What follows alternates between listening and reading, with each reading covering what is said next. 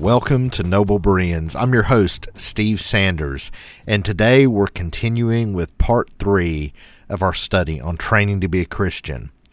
Now, if you've missed either of the last two episodes, you might want to go back and listen to those before listening to your episode today.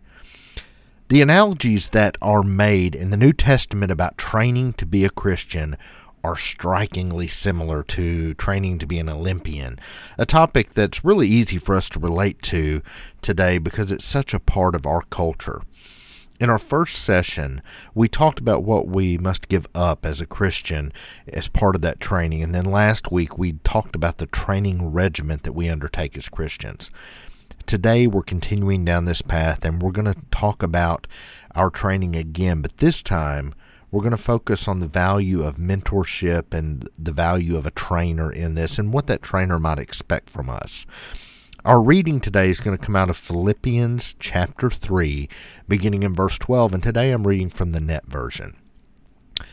Not that I have already attained this, that is, I have not already been perfected, but I strive to lay hold of that for which Christ Jesus also laid hold of me. Brothers and sisters, I do not consider myself to have attained this. Instead, I am single minded, forgetting the things that are behind and reaching out for the things that are ahead. With this goal in mind, I strive toward the prize of the upward call of God in Christ Jesus. Therefore, let those of us who are perfect embrace this point of view. If you think otherwise, God will reveal to you the error of your ways. Nevertheless, let us live up to the standard that we have already attained. Now, in this set of verses, Paul's discussing the reality of our day to day lives as Christians. He's looking toward the perfect one, that's Jesus, and he is pressing on toward the goal for the prize. Now, what prize is he referring to? The prize of the upward call of God in Christ Jesus. Now, I don't believe here that he's talking about salvation being the prize.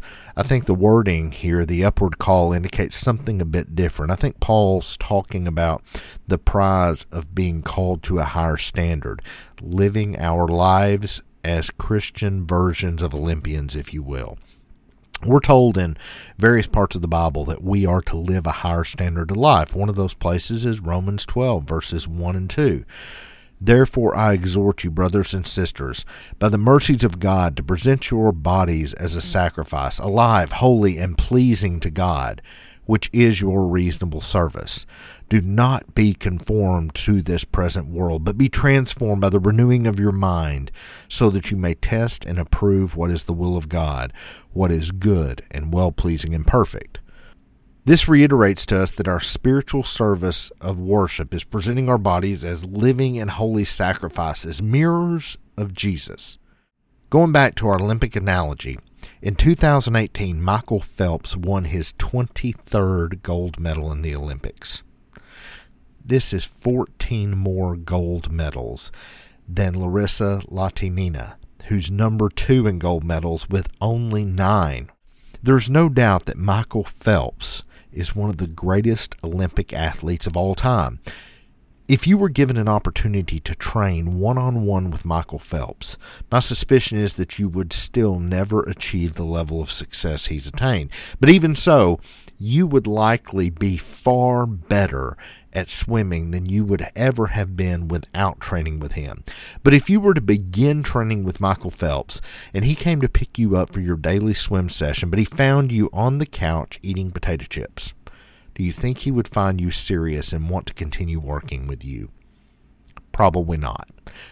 While Michael Phelps isn't a picture of Jesus in any way, this is still a good reminder to us. Jesus is perfect. And Paul seems to be making the point in, that, in Philippians 3 that none of us are perfect. Even so, we should all be striving to be the best we can be in Christ. Jesus already has the victory. It's already over, but we can emulate him in our daily lives.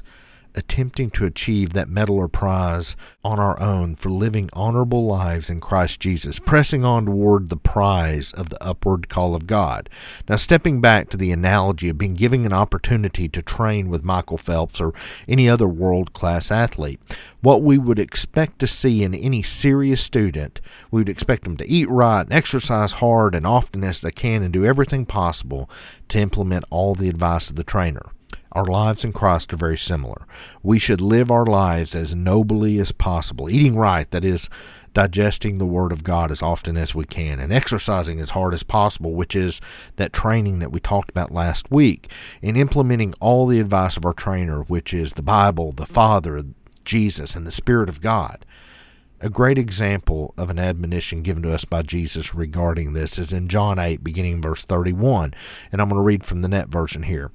Then Jesus said to those Judeans who had believed him, If you continue to follow my teaching, you are really my disciples. And then in John 13, beginning in verse 15, we get a further reiteration of this, again from the net version. For I have given you an example. You should do just as I have done for you. I tell you the solemn truth the slave is not greater than his master, nor is the one who is sent as a messenger greater than the one who sent him. If you understand these things, you will be blessed if you do them.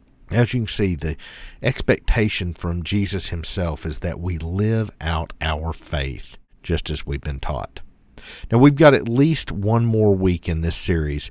And as we close out today, it's my prayer as always that our Father will grant each of you grace and mercy, love and peace throughout this entire week.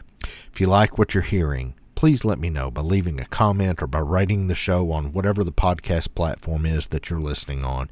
It helps a tremendous amount.